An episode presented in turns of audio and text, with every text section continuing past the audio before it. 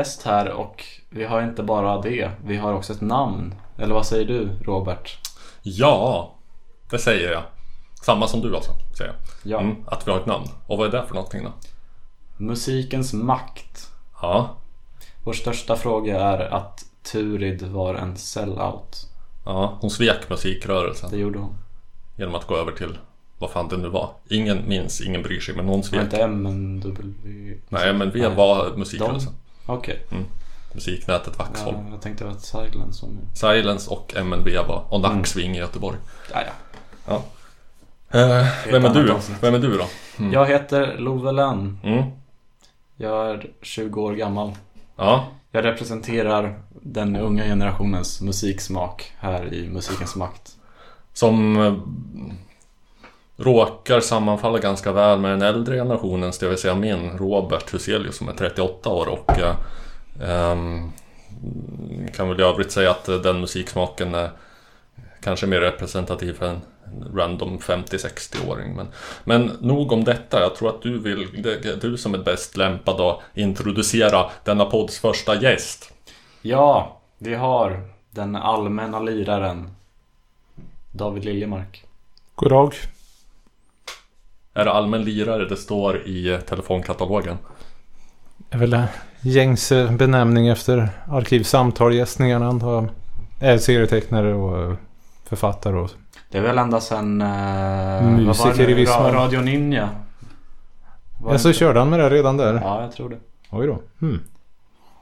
Ja, för eh, poddosfären bland annat känd som återkommande gäst i Arkivsamtal med Simon Gärdenfors. Just. Så är det. Har du gästat i någon annan podcast?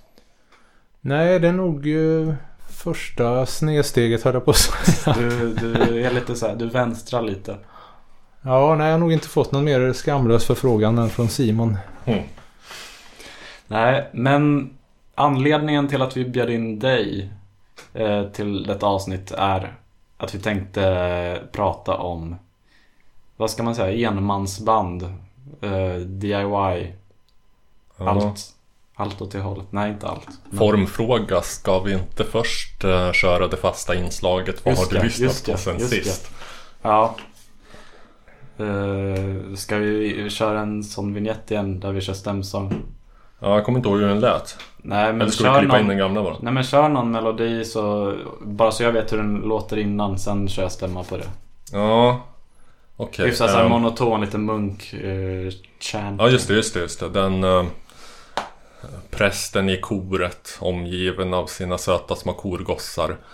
Mm, Grejen så här. ehm, om vi säger så här. Vad har du lyssnat på sen sist? Och så Okej. lägger du stämma på det. Ja. Vad, vad har du lyssnat på sen sist?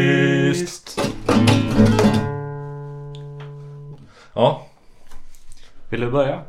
Ja, jag tänker att eftersom att du programleder idag så är det lämpligt att du ställer frågan till mig först.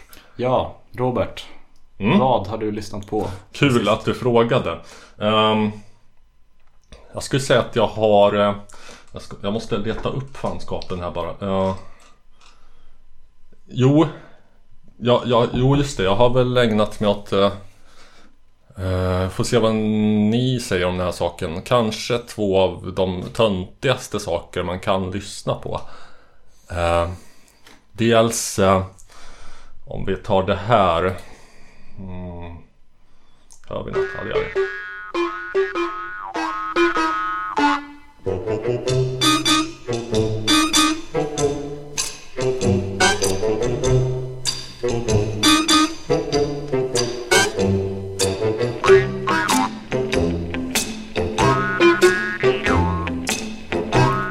Mungiga. Det här är Esquivel and his Orchestra och eh, mitt argument för att det här är bland det töntigaste man kan lyssna på idag det är att så här eh, sent 50, tidigt 60-tals liksom så här swave, bachelor pad musik liksom som är gjord för det här uh, ungkaren i sidenrock och pipa som ska glida i tofflorna hemma i sin våning, sin pad. Och eh, impa på Playboy-brudarna med sin hifi-anläggning. Eh, med så här riktigt krispa liksom smidiga, sköna sounds på, i stereo. Easy listening har också kallats. Det, det, det var kanske coolt då. Sen vart det ohjälpligt töntigt. Sen blev det coolt igen på 90-talet när här, ironiker och postironiker som Stereolab och sådana tog upp det och inspirerades av det. Och jag kan nästan inte tänka mig någonting som idag är töntigare än det som var ironiskt coolt under tidigt 90-tal. Så kan det nog vara. Så det är mitt argument för att det här är bland det töntigaste man kan lyssna på. Ja, jag tyckte det lät bra. Ja, det är klart att det låter bra, men jag pratar... Jag försöker föra den allmänna smakens talan här. Eller? Jag tror, du, Va- tror va- du de skulle säga ifall, ifall du drog... Om du, om du var en DJ på Debaser eller någonting. Du började spela det här. Jag tror att de skulle himla med ögonen och tycka att eh, jag var 20 år, minst 20 år för sen. Att det var liksom lite häftigt att digga så här gammal tönt musik på 90-talet. Jag tror väldigt många som går på Debaser var väldigt unga när... För 20 år sedan. Ja, så att de vet inte att det är töntigt. Så det kanske Nej. kan gå varvet runt igen och bli coolt igen. Man får lura Tänk på dem. Mr Magoo och sån här tecknad film. Mm.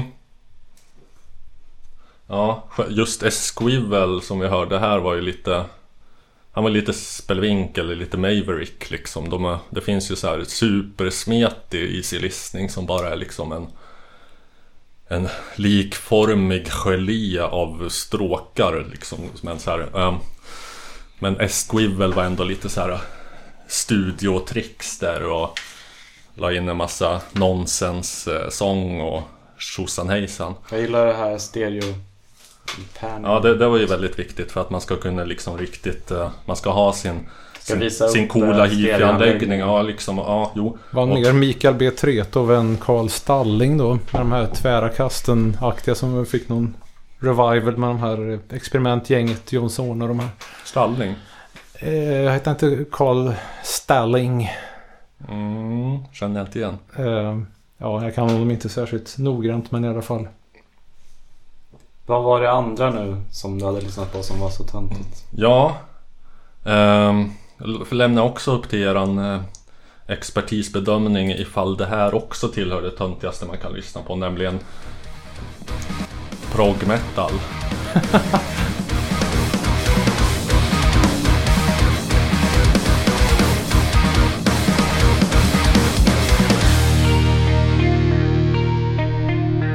Det Heiken, jag såg dem live nyligen. Det var storartat.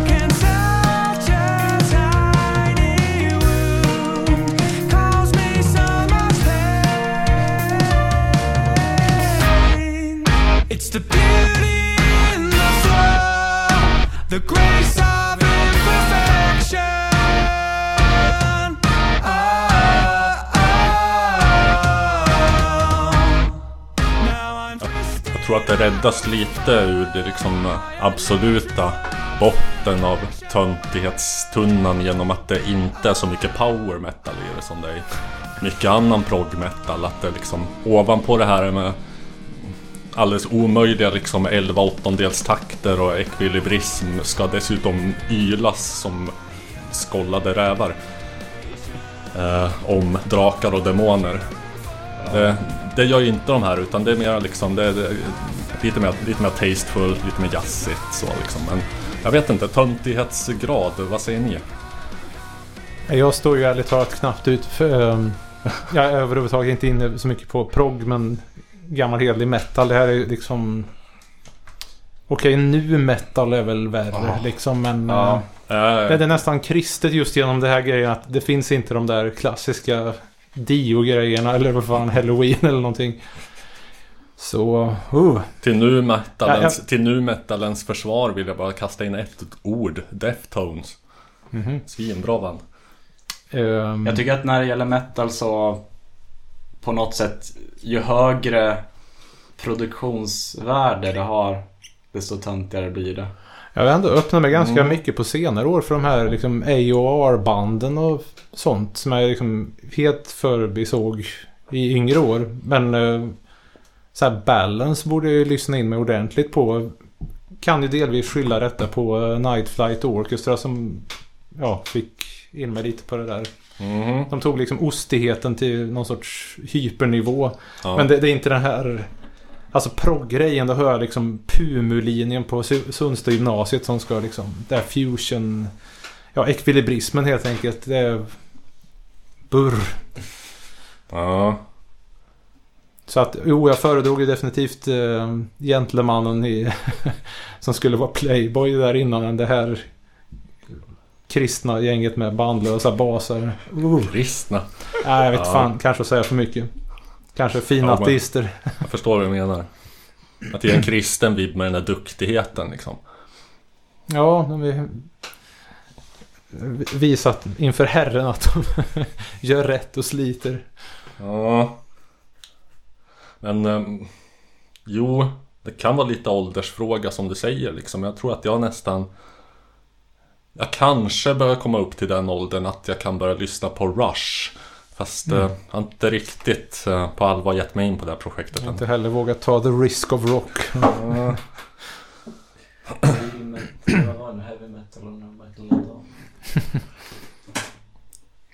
Så att eh, hur rangordnar vi töntighet då? då? Eller vad, vad, om vi säger så här, med skala 1 till 10 töntighet hos eh, det senaste vi hörde, Heiken. Mellan 7 och 8 ja, minst. Mm. Oj, oj, oj. Och eh, den eh, glassiga, stekiga Playboy-musiken innan dess. Nej, Högst jag vet två. inte. Trea kanske. Alltså det är, man har ju svårt att se någon... Om man ska föreställa sig en ärketönt i en idealtyp i Mm. huvudet så är det väldigt svårt att se någon som liksom någon sån typ som sitter och lyssnar på Easy Jaha, ja, du tänker att eh, töntigheten ligger hos lyssnaren? Liksom, att en, en, sånt som en töntig person lyssnar på är töntig musik? Ja, Vilka har den töntigaste Det, publiken? det var ett, liksom, det var ett, liksom ett paket du serverar med den här med massa associationer som jag inte alls hade liksom tänkt in själv. Jag tänkte liksom, ah, låter som en sån här musik Simon skulle kunna ha spelat Gärdenfors. Ja, ja. Ehm, Så att jag fick inte, jag kan förstå versionen mot det här liksom James Bond-aktigheten. Ja. Nej men alltså det var ju, det fanns ju någon sån här våg på 90-talet som jag kan tänka mig var lite halv eller helironisk. Där man liksom lyfte fram och inspirerades av de här Les Baxter och eh, Esquivel och allt vad de nu hette. Eh, Hugo Montenegro, liksom sådana saker. Mm. Det här med audiofilin, funkar det på liksom de som de ville ragga på? Är är, har det gått hem någonsin? Eller är det att man ska vederbörande snarare bli liksom Oj, jag ser att du har pengar. Det- pengar lika med makt, lika med... det kanske, jag- det kanske var en bra ursäkt då. Lite så här, kom hem till min lägenhet och kolla på min klockradio fast... eh, Det låter bättre än att här kolla på penis. Ja men när man säger då kolla på min fina hi-fi anläggning. Dels så får man en ursäkt att gå till lägenheten. Dels så demonstrerar man då att man är välbärgad på kanske fler än Eller så kanske de egentligen i själva verket bara var incels allihopa och mest imponerade på varandra. Ja, jo, det är ganska troligt. Eller i och för sig, om man skulle liksom, okej, ska vi lyssna på musik, då finns det gärna någon sorts betänketid här. Att okej, vi hör igenom den här LP-sidan och kanske där i mitten går han i sin, givetvis, sån här rökrock Mm. och pissar och då kanske den andra liksom springer för Ja, livet. och så kanske han inte har något under. Och så när han står där emot ljuset och så kanske man kan ana siluetten av en växande halvfallos. Som enbart är under liksom det här audiofila inslaget. För så fort liksom det där slutar och liksom det kommer till ren fysisk attraktion då, då, då funkar det inte alls. Utan det audiofilin han går igång på. Mm. Ja, det finns det sådana riktiga audiofiler som tänder på. Ja just det, som har det som en parafili liksom. Ja. sexuell audiofili. Undrar om det finns några liksom Så fort man stänger av eller liksom slår på något Något av det lo-fi vi kommer lyssna på idag så bara så här, Ja, alltså man, man Så- undrar om, om det finns så här så, så blir penis konkav liksom och bara växer blue, in i kroppen.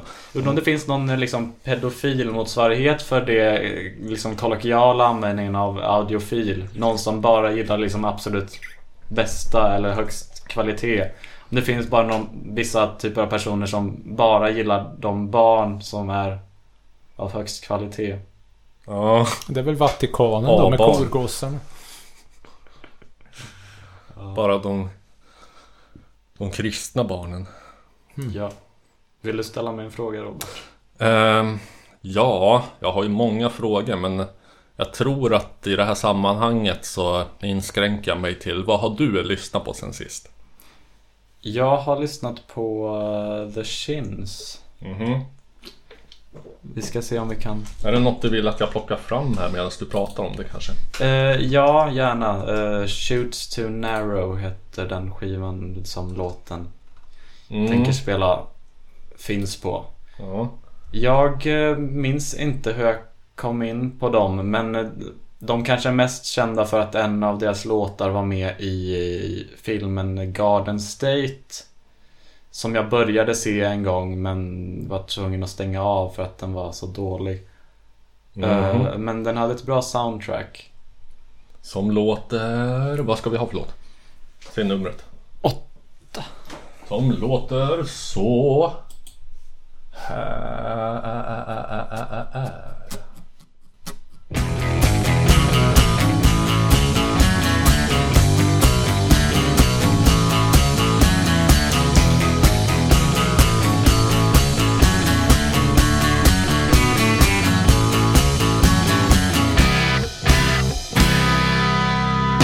Shone up bright like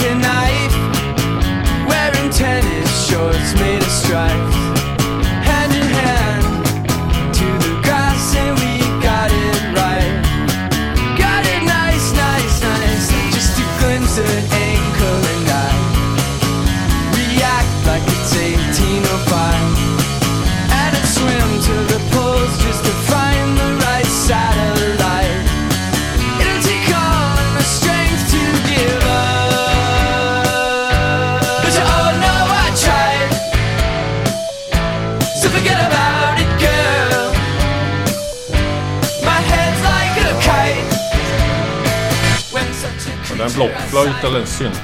Jag tror det var en synt. Någon Ja. form av elpiano kanske men väldigt liksom, låg. Jag tycker det bland såna här eh, tidig 00-tals indie-rockband eh, så tycker jag de har väldigt välskrivna och intressanta låtar men samtidigt väldigt poppiga och eh, lättillgängliga.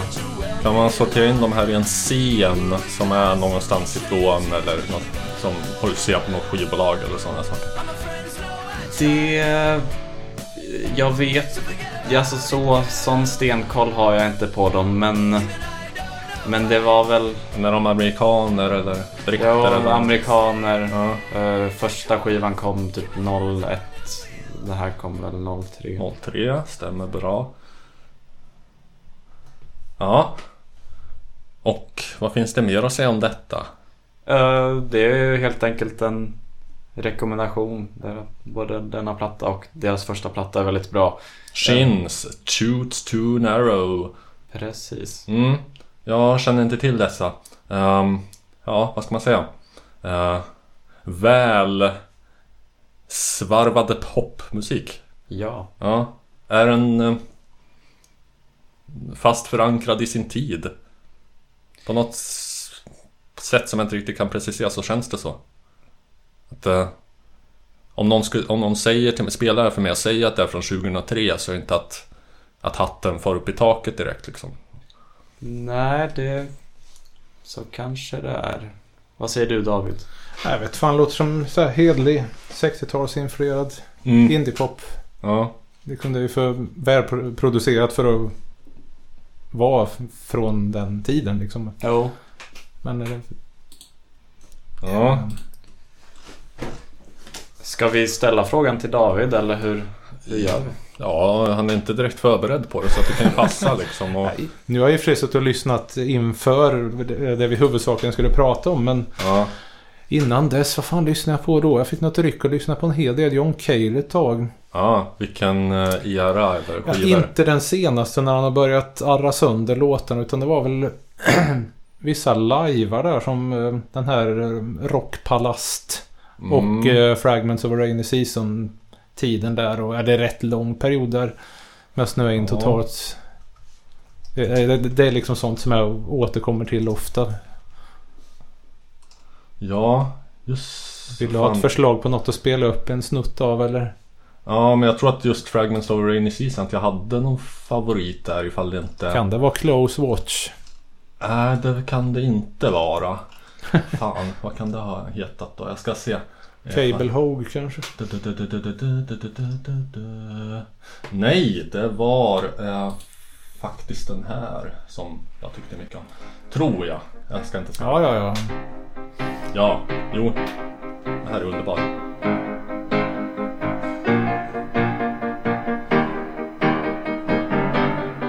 I've been chasing ghosts, and I don't like it. I wish someone would show me where to draw the line. I'd lay down my sword if you would take it and tell everyone back home I'm doing fine. I was with you down in Acapulco,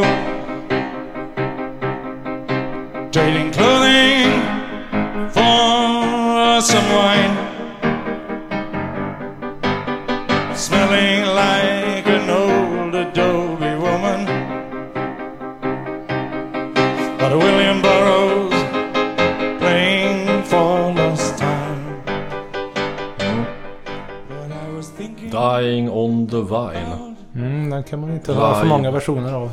Ja, men det var den här som jag hörde som jag lyssnade på. Jag vet inte. Eh, Det står att skivan är från 92. Kan, men, eh, Det låter... eh, är det så att det är Rimligt. inspelat då eller kan det vara? Eller kort dessförinnan. Ja, Ja, okej. Låten är väl eh, äldre men den kom väl åren där. Ja, Och första versionen, när fan kan det vara? Eh, början 80-talet tror jag väl. ja. Något sånt. När gjorde John Cale bra grejer sist liksom? Jag har inte direkt hört talas om Jag kommer ihåg att... nya Ja, saker. eh, ska vi se. Det var väl bra länge men det var väl någonstans i höjd med att han upptäckte Pro Tools som saker började bli lite väl sönderarrade och sen det var ett gig på Strand där vid Hornstull som var så fruktansvärt frustrerande för att antingen fick man höra en bra låt men i ett hopplöst nyarrangemang för han är liksom så här rastlös. Mm. Eh, eller så fick man höra en mellanbra låt i ett bra arr. Mm. Eller så fick man höra någon flänglåt i ett totalt ännu flängare arr så det faktiskt blev bra. Ja, jag Men det och... var, och sen gitarristen så här, Ja. hade en massa effekter så att nu ska den låta som en saxofon. Ska, alltså, ah! Vet. Kan vi, lägga, kan vi lägga in en snabb konfliktytor här? Vad tycker vi om olika versioner? Om någon spelar live en låt. Ja. Ja, Det kan ju my- mycket väl bli bättre men det här är liksom Ja. omstöpa till... Ja. Det- kan ju, det har ju sina risker. Det finns ju vissa Det finns ju vissa artister Jag tror att eh, Det känns rimligt att, eh, att det var Lou Reed jag tänker på Att han ska vara sån jävla motvalls Att han eh, bara vägrar spela så, så som det lät på skivan Eh, Bara för sakens skull liksom Ja, just För det. att inte verka som någon publikfriare Dylan att, är väl eh, också Ja, jo, det är ju de Ja, Uppenbara. Honom har jag inte sett dock men Har du sett ja Nej då. Eh, ja, tidigt 00-tal, Hultsfred, Arvika eller Roskilde. Kan inte precisera mer än så.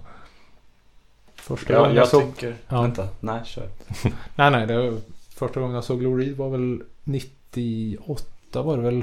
Eh, Brofestivalen i ja, Malmö-Lund-trakten där. Mm. Ja men, ja. Var han sån liksom tjurskalle och Nej, motvalls nej, då? nej, det var jättebra. Det var ungefär som lät som den här Perfect Day-liven sen. Aha. Så att... Mm.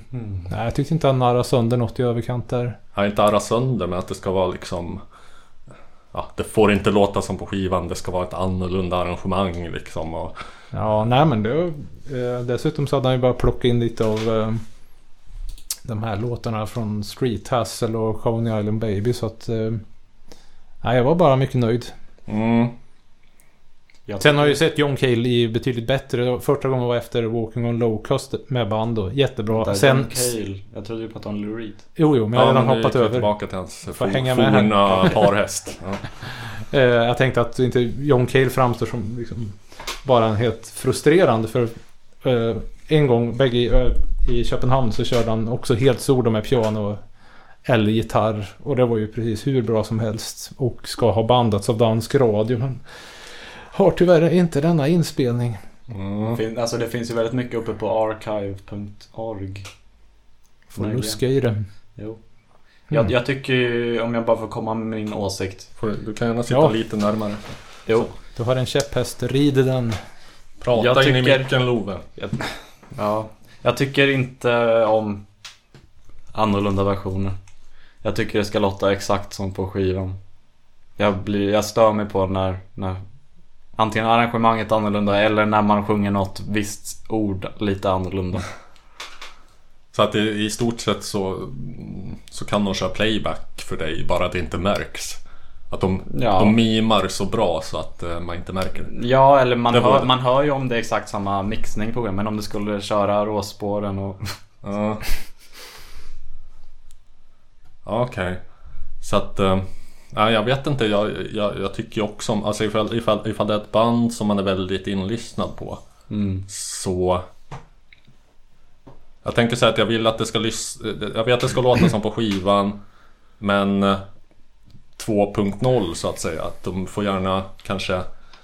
Ifall det är ett solo som är, som är himla bra så kan de dra ut på det i fyra Mm, takter jo, till eller liksom... Så. Du har ju en anekdot om Fint Tillsammans. Ja, gud. Det här kan vi snacka om och inte låta som på skivan. Eh, fint tillsammans. Vi måste, för att ha lite bakgrund så måste vi nästan eh, höra hur de lät på skiva. Eh, sen ska vi väl förhoppningsvis glida in på Oh. dagens ämne då. Men... Såklart. da, da, da, da, da, da, da. Vi kan börja med där ja.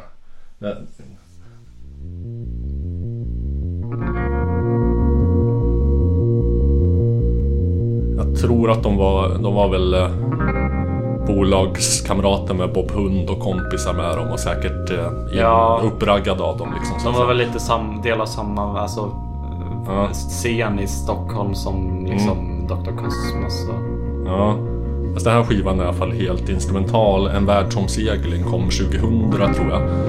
Och eh, den är extremt perfektionistisk och petig. Och eh, jag såg något inslag på TV om dem i samband med att den skivan kom. Och de stod liksom och så här visade hur de kunde ägna dagar åt att skruva till det perfekta ljudet på virveltrumman liksom. För att allting skulle vara perfekt in i minsta detalj. Jag kan hoppa fram lite grann i låten där det händer lite mer grejer.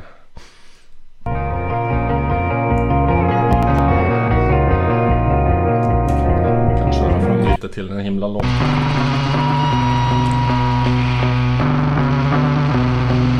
Här har ju låten kukat ur lite grann men det är fortfarande liksom fullständig perfektionism som eh, genomsyrar hela skivan. Välproducerat och allting är inskruvat och eh, tänkt på in i minsta detalj.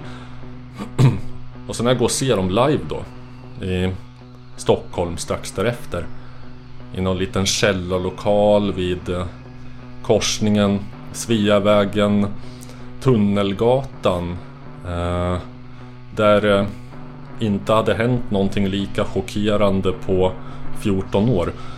Mm.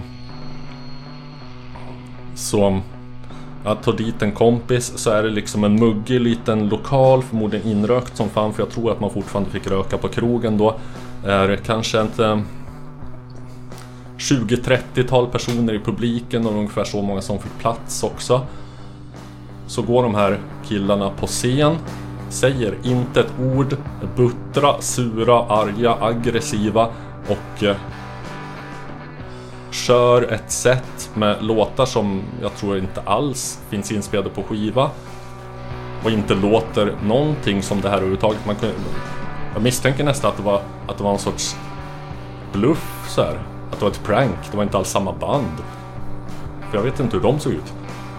De, de slår och hamrar aggressivt, ursinnigt på gitarrer, synt, trummor. Inget mellansnack, ja nästan alltså. Inget mellansnack, ingenting. Syntspelaren tar hela jävla synten och liksom drämmer den upp och ner i stativet.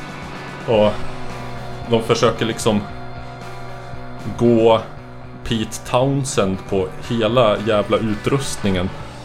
Så, att- så här, det ska inte finnas en hel gitarrsträng eller trumskinn kvar när vi har gått. Och sen när de var klara efter detta furiösa utbrott till konsert så går de bara, säger inte ett ord, går bara av scen, stänger inte av någonting så att allting står och skriker av rundgång. Sista de gör är att jag tror gitarristen hänger sin gitarr på en random kille som står längst fram i publiken. Varpå han hoppar upp och börjar improvisera. uh, varpå en annan kille hoppar upp och börjar kompa på trummor och en tredje kille på, på bara killar då, eh, på kanske synt och bas. Och så, så stod de där och körde ett extra nummer på kanske en kvart, 20 minuter tills de stängde av, stängde av strömmen. Det låter ju fantastiskt det här. Var det Jo. på Sekt eller Tunnelgatan vet jag inte vad den är. Men det låter lite som en, eh, den här klubben Sekt. När, om hörnet om Naren där. Uh, Sveavägen Tunnelgatan, det är alltså vid... vid uh, jag associerade jag till att det hände någonting dramatiskt eh, 14 år tidigare där, Jaha, nämligen ja. 1986. Okej. Så Då hade det- jag inte fel. Det är liksom Cirkeln. som kom upp i huvudet. Det, det är någon klubb som, jag vet inte, jag tror att det fortfarande finns någonting kvar där nere i tunnelbanenedgången. Där man går ner i nedgången, Hötorget och så fanns någons klubb där. Nåväl. Det var väl kanske höjden av att inte låta som på skivan men det var ju värt det på sitt sätt. Mm. Som en upplevelse. Så jag kan inte säga att jag är liksom ri- lika styvnackat emot att inte låta som på skivan som du är. Nej, en av medlemmarna är ju trummis i, i Dr. Cosmos nu också. Mm. Henrik Svensson. Bra att veta. Vi, Nu har vi hållit på ett tag så ja, att det, det vi börjar kastar verkligen... väl oss in på temat. Ja, Ska vi köra någon slags mellan, mellanmusik? Du har redan greppat gitarren så att jag gissar att vi inte har någon val. Nej. Ska du, har du synten inkopplad? Uh, nej, det har jag fan Okej. inte. Ah, ja. du, men du får köra någon Jag kör slags... fingersymbol. Jo. Den där surnan då? Det ska vi inte våga oss på. Du spräcka varenda membran. Har du något lite mindre högljutt? Du har ju lite olika flöjter där. David kan ju få någonting att fingra på. Ja. En vanlig blockflöjt. spela blockflöjt? Ja, jag var mer inne på surnan men... Ja. Bi- Bit i, i munnen. det går inte att... Jaha, okej. Det är med improv som gäller alltså. Smooth.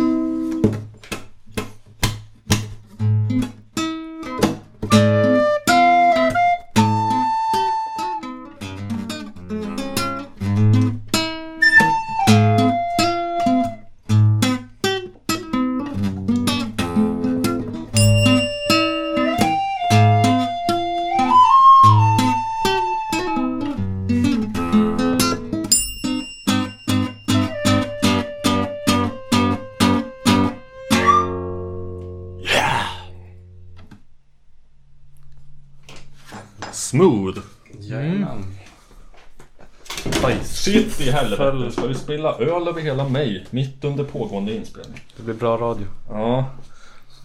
Du har en till burk som du snart Ja, träffar. den är, eh, den är tom som tur någon som sa Gå Pete, Pete Townsend på interiören här. inte kunna eh, lira en eh, burk. En ny burk. Ja. Okej. Ibland straffar sig synden direkt. Sitta här och dricka folköl under... Nej, tack. Vi hade, ja, men vi hade tur att du inte försakade någon elektronik. Mm. Ja, man får glad för det lilla. Men ja, håll den lite längre ifrån. Det låtit högt som satan. Ja, det gjorde inte. Nej. Men det där knäppet sen, det är Jo, en riktig jävla trumhinnespräckare. och man ser, Mm. man får, Det spikar. det gör det. Hur som haver. Du var på väg att introducera någon form av tema här innan du Jajamän. blötte ner hela golvet. Närstudium kolon. Dagens tema, eh, som jag nämnde tidigare, enmansband. Eh, ja, musiker som gör allt själv. Spelar in, skriver. Olika instrument helst. Mm. När jag tänker enmansband Någon som står på stan med alla Jo, instrument. jo man tänker någon sån här pajas som står liksom och har Kanske en, en ukulele och ett lite hembyggd ställning med är någon sån här trumma och eh, någon munspel och... Jo han har, han har munspel, han har kazoo, han har Vad kan man mer spela på med mun utan att behöva röra med, med händerna? det måste ju finnas någon sån här näsflöjt också. man Ja just det, näsflöjt, ja, men den måste man ändå använda händerna för Jo, för sig. ja, Han har munspel, han har kazoo Han har kanske någon så här Symboler fästa på knäna som man kan sjunga med och eh, med ena foten spelar pedal. bastrumma Jo, precis. och eh, andra en virvel och vevar ett positiv med testiklarna. ja, Kom osökt att tänka på en gång. Jag minns inte... Eh, om det var någon sorts jippo längs hela Drottninggatan. Jag tror inte det var den där längsta bokbordet. Men något jippo eller om det bara var en vanlig söndag. Men där stod, detta var ju säkert 15 år sedan. En gubbe ungefär så här shaky-skäggig. Och eh, spelade elgitarr med en liten förstärkare. Och grejen var att han spelade ju uppenbart liksom old school rock'n'roll. Men Mm. inställningarna var liksom så tillvridna att det lät liksom noise ambient mer som Endless Smile eller någonting. Så att det var liksom en gubbrocksversion av gamla heliga ES från Lund. Jag tänkte det här är ju helt fantastiskt. Jag försökte ringa upp Fredrik Jonsson så han skulle få vibba in. Har aldrig sett gubben varken förr eller senare. Men alltså det intrycket, det, var- det var bara så mäktigt. Därför man alltid ska ha sin zoom med sig. Mm, ja, jo. mm. Något jag inte har idag. Vi ska tyvärr inte prata om Nej, enmansband. ja, det hade blivit lite kort samtal det hade, kanske men det hade ju blivit väldigt smalt ändå. Jag tänker med den gubben att han kör någon så här Bo Diddley kompsen pam pam pam pampa Och så har han vridit till allting så att det blir fennes av det, att det bara liksom blir ett vitt flyter brus ihop. liksom. Jag åkte ju förresten förbi eh, eh, vad heter den, eh, Sandsborgs kyrkogård där. Där Quathon ligger. Bathory-mästaren. Gör han det alltså? Ja, ja, du har inte varit där. Det var ett tag sedan, Eh. kanske ett år sedan sist. Ja, är det Skogskyrkogården eller Ja, Sandsborg? fast på För att det ja, finns ju... Sandsborgssidan Ja, där. just det. Det finns två olika som ligger nära varandra. Mm. Nej. Vi har, vi har konstaterat att vi, att vi bägge har en dödsannons i vår ägo. Ja, just det. Ja.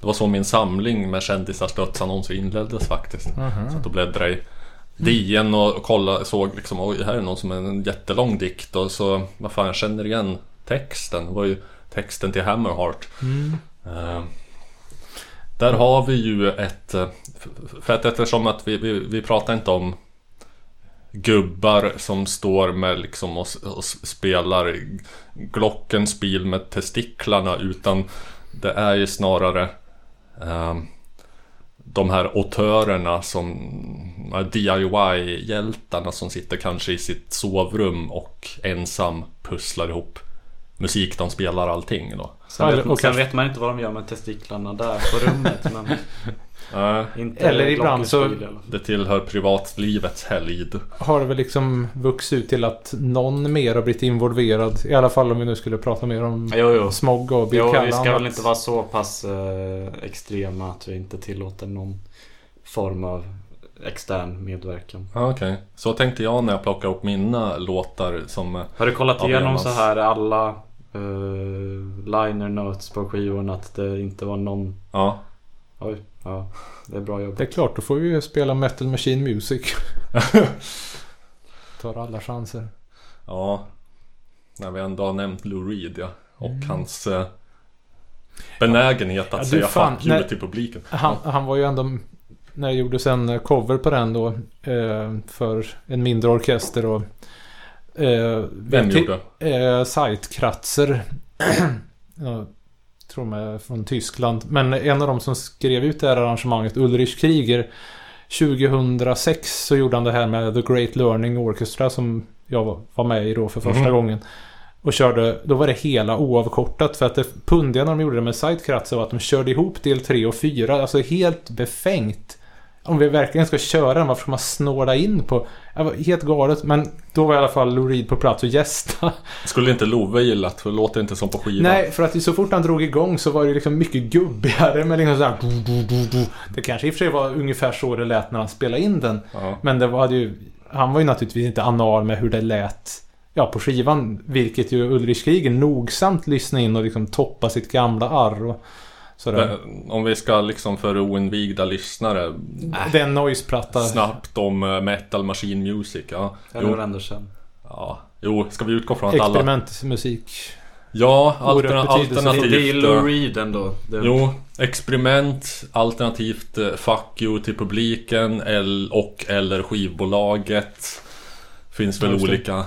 Det är väl så här, vi, vi, jag kan tänka mig att vid sidan av eh, John Lennons och Yoko Onos Two Virgins så är det kanske de- den skiva som har så här köpt, vad ska man säga, köpts av flest men spelats min, eller så här, haft Ja, det. minst Minst antal här, spel, eh, som ändå köpts av många men ja just det, minst antal spelningar per ex. jag, jag har Two. Virgins har jag verkligen haft svårt att komma in i för att det känns som en halvröten demo inför Revolution 9 som är jättebra. Jo, Men Metal Machine den är ju skitkul att lyssna på liksom. mm, Eh, Jag I tror- jag lurar tror i ändå- synnerhet. jag tror ändå att eh, man, man, ska, man ska nästan ha tur ifall man hittar ett sönderspelat ex av Metal Machine Music. Raritet. Mm. Men- Så det, det kostar mer ifall kvaliteten är G och under. Men eh, Skulle vi komma in mer eh, specifikt på Bill Callahan. ja, jag tycker väl det. För, För att det det var ändå... finns så mycket att säga om honom så att... Ja, snabb, snabb introduktion för att jag har medvetet inte lyssnat in mig alls på det här vi nu pratar om. Så att eh, för dummies eh, i hisspitchen. Börja som lo-fi musiker. Sen blir det väl... eh, Det var precis i början. Sen mer struktur, mer polerat. Eh, an, anslöt sig väl till Lou Reed-skolan vad gäller liksom eh, sångstilen och sparsmakat.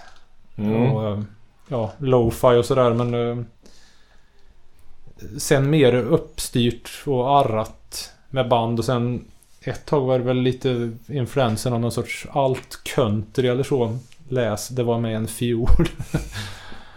Och, Country. ja, någon sorts... eh, nej men det här autörköret. Mm. Det, är det någon av er som har, tror jag var senast eller förra, antingen Mojo eller Uncut, där det var intervju med Bill. Så berättade han om att eh, Lou Reed vid ett tillfälle hade ringt upp honom för att berömma honom för någon cover han hade gjort. Jag är osäker på om det var en väldigt Underground-låt eller om det var en Bowie-låt. Men då sa han att Nej men det där var ju Golden Smog. Nej nej det var du. Nej men alltså, nej det var du. Mhm. Försökte han liksom kunde han knappt uppskatta samtalet. Han bara tänkte hur ska jag liksom slingra mig ur det här? Det är så jävla roligt. Jag, måste, jag måste ändå göra ett eh, språkligt instick här. Eh, jag, jag kan låta country passera. Men, Men, inte Mojo vill jag ha men det. det, nej men, men, men det heter ändå Bowie. Alltså okej. Ja, ja. Jag har hört om en intervju, jag vet inte om det stämmer men att han blev intervjuad av någon och så sa, rättade han så här Bowie.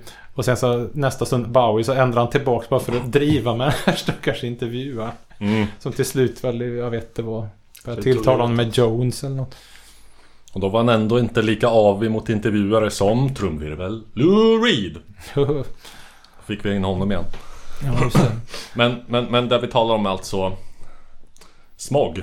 Ja, just det. Mm. Som, eh, ja han kallade sig ju Smog länge. Han hade ju kompan på en turnéer och sådär. Eh, Mm. Sen, ja, lite svårt för den när han körde med Smog inom parentes. Skiljetecken i bandnamn, det har jag svårt för. Ja. Det här liksom, ja Noj är bra men Noj! Ja, måste det vara utropstecken nej! Och... Nej. Men sen så bytte han ju till att bara heta Bill Callahan. Ja, eller så här, vi, vi, ja, vi ska inte heta vi ska inte bara heta ingenting, Ja, jag vilket, är, vilket, det. vilket är Vänsterklammer. re- Ja. Redan det är ett fruktansvärt pretentiöst bandnamn. Vi ska heta så här Hakparentes, litet ingenting, hakparentes. Jag har Fuck you! Jag har aldrig lyssnat på dem just därför. Det är så extremt fult namn. They Might Be Giants, ett bandnamn som jag också tycker är ohyggligt styggt. Eller först, No minns, Use for a Name Ja, finns jag, det jag, minns, också. jag minns första gången jag hörde, eller jag läste om det Might Be Giants. Då tänkte jag fan vilket bra bandnamn. Allvarligt. Tyck, tycker du det är för braksvennigt med, med en eh, Don Quijote-referens? Eh, är det det det? Ja, Ja. Väderkvarnarna. They Might Be Giants. Aha, okej. ja, men då ska jag omvärdera. Fint band har jag alltid sagt. Jag trodde det var att man skulle tolka det som att ja, men jag ska gå och lyssna på några. Det här bandet kan Nej. slå. Ah. They might be giants. Så det, är- det är alltså... Du Ja, ljuger inte om rock'n'roll. tänkte att det var som uh, Television Personalities skivan They could have been bigger than the Beatles. Mm. Eller? Ja, en, en, en Väderkvarnarna. gemensam bekant till Ove och mig, Lars Jakobsson från Parkliv. Han Jag är. Ah, Okej, men han är parklivare så att du ingår i samma krets vare sig du vill eller inte. Ja. Men eh, han hade en omröst eller eh, han ef- efterlyste på Facebooks, eh, på The Facebook, de fulaste bandnamnen någonsin. Jag eh, nominerade min absoluta favorit som också vann omröstningen sen. Ett gammalt Stockholmsband som hette Bring me the fucking riot... Punkt, punkt, punkt. Man. Ja, just det. jävlar. Mycket, plåg, Skiljetecken som sagt. mycket plågsammare än så kan det inte bli. Nej men eh, Bill, vad ska vi Ja. säga? Eh, första gången, eh, som vanligt så är det ju en introduktör i sammanhanget. I mitt fall Fredrik Jonsson, vilket inte är första eller sista gången. Jag kan se för mig att hemma i hans gamla lya hade han säkert den här Soon to the Sky framme som var mer lo-fi och den gjorde väl inget för mig där och då. Men sen fick jag höra låten Your New Friend och bara föll pladask. Vilken skiva? Den är på Kicking a Couple Around, en EP. Och var väl från början en eh, John Peel inspelning. Eh, nu blir det dålig radio eller vad man ska säga, men kan du upprepa namnet på låten? Your New Friend. Och jag tyck, det, det är inte samma situation men jag tyckte att stämningen i den var precis som jag hade tänkt mig hela liksom det här Susanna och Bo Mm. seriealbumet där de eh, gör slut och så. Vi kanske kan förstå lite av det genom att höra. Så här lät den. And there's nothing left to say.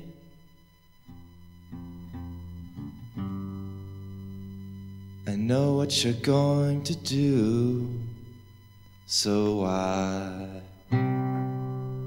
go my separate way. You're going to call your new friend on the telephone.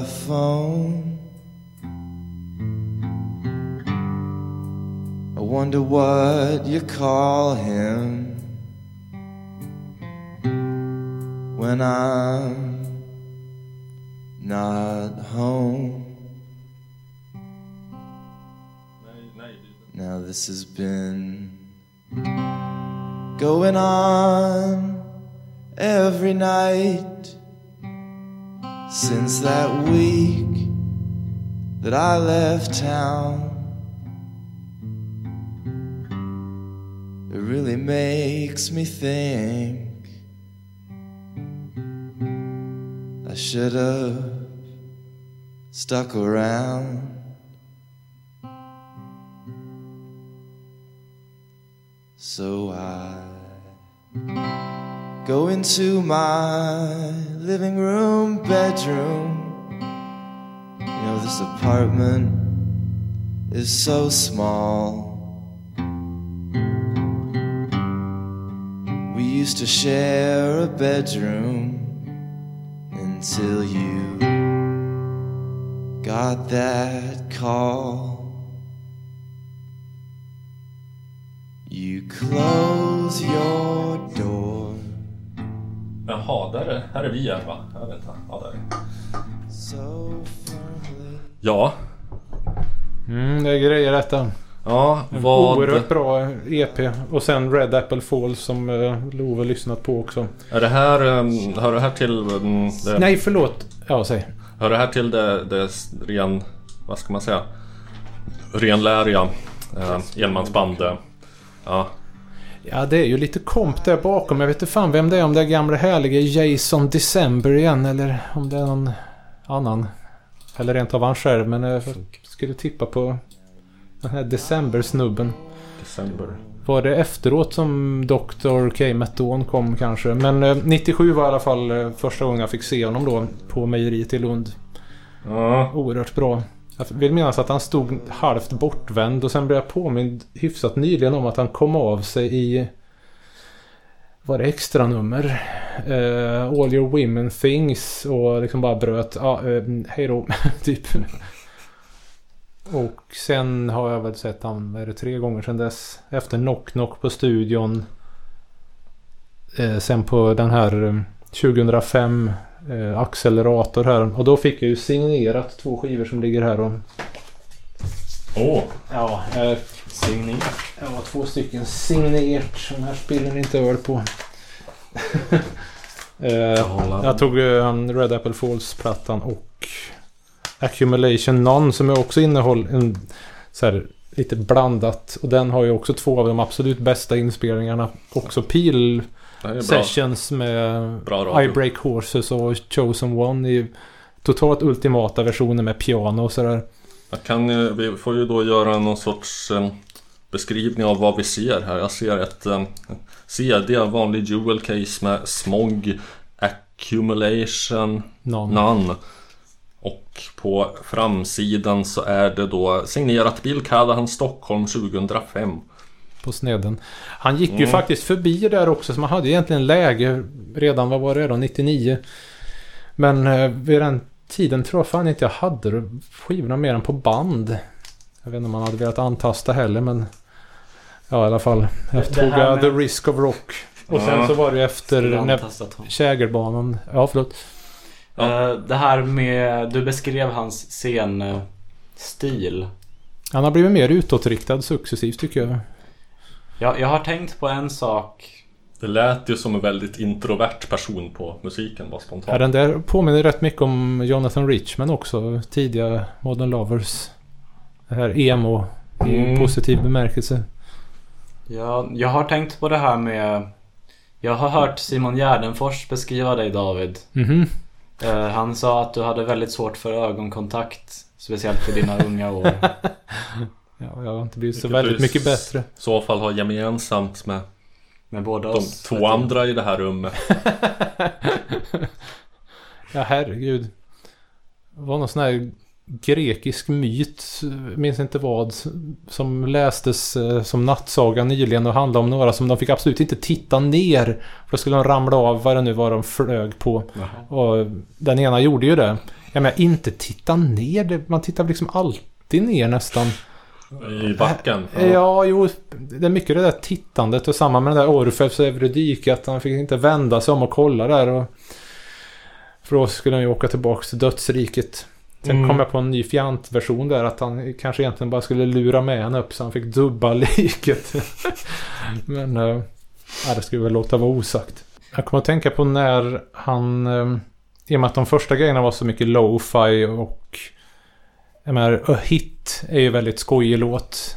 Mm. Eh, Eller meta liksom att den här låten kommer inte bli någon hit och sådär. Och, ja, den låter ju skorvig och bra men ehm, eh, Eh, en eh, brevvän, Tim Ellison som väl är ungefär jämngammal. Eh, han han blir lite rastlös för han tyckte att det liksom dröjde innan eh, Smog levererar ordentligt utan det blev det här liksom ja, lo-fi grejerna men inte något riktigt ordentligt sådär. Men det har han ju bevisligen levererat ordentligt sen. Jag tänkte som vad jag skulle tycka var liksom hans första så här mästerverklåtar. Det är väl på Wild Love-plattan från 95 där har vi både Bethy's Fear och den här Prince Alone in the Studio. som är helt makalöst bra. Och framförallt eh, den sistnämnda där. det är en sån fin bild av eh, kreativitetens lycka. Eller eh, det här att eh, handlar ju om den hädangångne artisten Prince. Att han är själv i studion och ja, tjejerna har gått hem för länge sedan. Trots Mm. att de hade på sig sina special underwear. Läs raffset antar jag. Lila raffset. Kan, kan det tänkas att Prince har gjort någon skiva som skulle passa in i dagens koncept med spela allting? Det känns som en kille som kan ha gjort något Det är sånt. sant. Det tror jag nog. Det det glömde jag enmansidol där. researcha. The song formerly known as Prince alone in the studio. Eh, ja men sen det här komiska liksom att eh, Ja, han, han har inte ätit på 18 timmar och liksom den här helt fjantiga bilden, den här dinners burned on the stove. Att det liksom står en gryta och puttrar och blir bränd för att han höll på i studion och kämpade. Till slut så får han till den där jävla eh, ja, gitarrkanalen då. Pålägget och han tycker att det är bättre än allting som någon tjej någonsin kan ge honom. Eh, det, det är bara så bra. Och så får man den här känslan av en introvert person som liksom gör en dygd av sin nödvändighet. Nu vet vi att Bill Callan han har ju bevisligen haft eh, eh, olika partners. Men det är som att han är ensam i studion. Liksom en sorts förgudning för den här porta-hjälten, lo-fi. Ja. Att det finns liksom inget bättre än att sitta där och hålla på och få till det. Var, det, var det rent av eh, herr Callan som lite grann satte den, det idealet? Att han var lite forerunner inom det. Så här, porta artisterna som sitter hemma och, och kämpar med lo-fi. Jag vet inte, jag var inte så inlyssnad på själva genren. Det var väl, vad heter de där? Sebado och det här gänget. Mm. Eh, kan för dåligt om dem, men eh, här var det en autör som gick och snöade in på. Ja. Ska vi köra lite Prince Alone in the Studio? Ja, kan man väl göra. Ja, då börjar den någonting sånt här va? Ja, verkar som.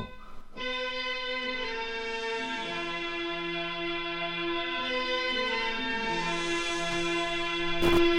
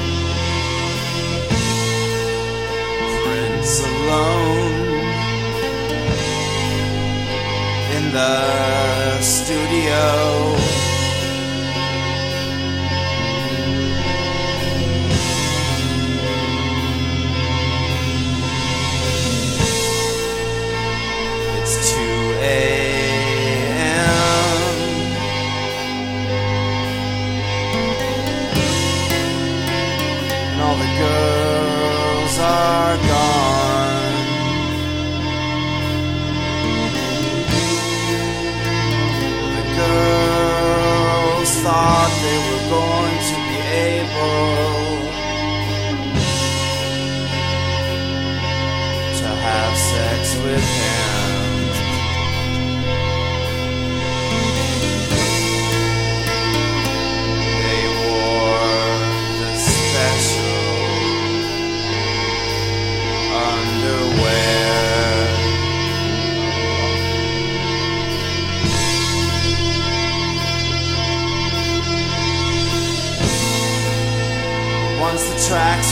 down,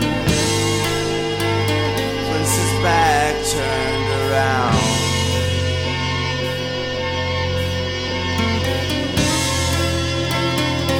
Fantastiskt. Ja. ja, det här kan jag betydligt mer än den förra låten förstå att man, det är något man blir ett fan av, snöa in på. Den andra var lite för sparsmakad för min, min smak. Mm. Det, här är, det här är mera ett ljudlandskap att Jo, han, eh, det blir mer och mer uppbarrat här under en Ja. 90-talsperiod som... Men eh, är, är det här fortfarande enemans? Eller har han ett kompband? ehm, här är väl åtminstone Cynthia Dole med hans dåvarande flickvän. Ja, Eh, som dog för några år sedan här. Jag inte kollat upp henne så mycket som jag borde. Eh, för att, eller...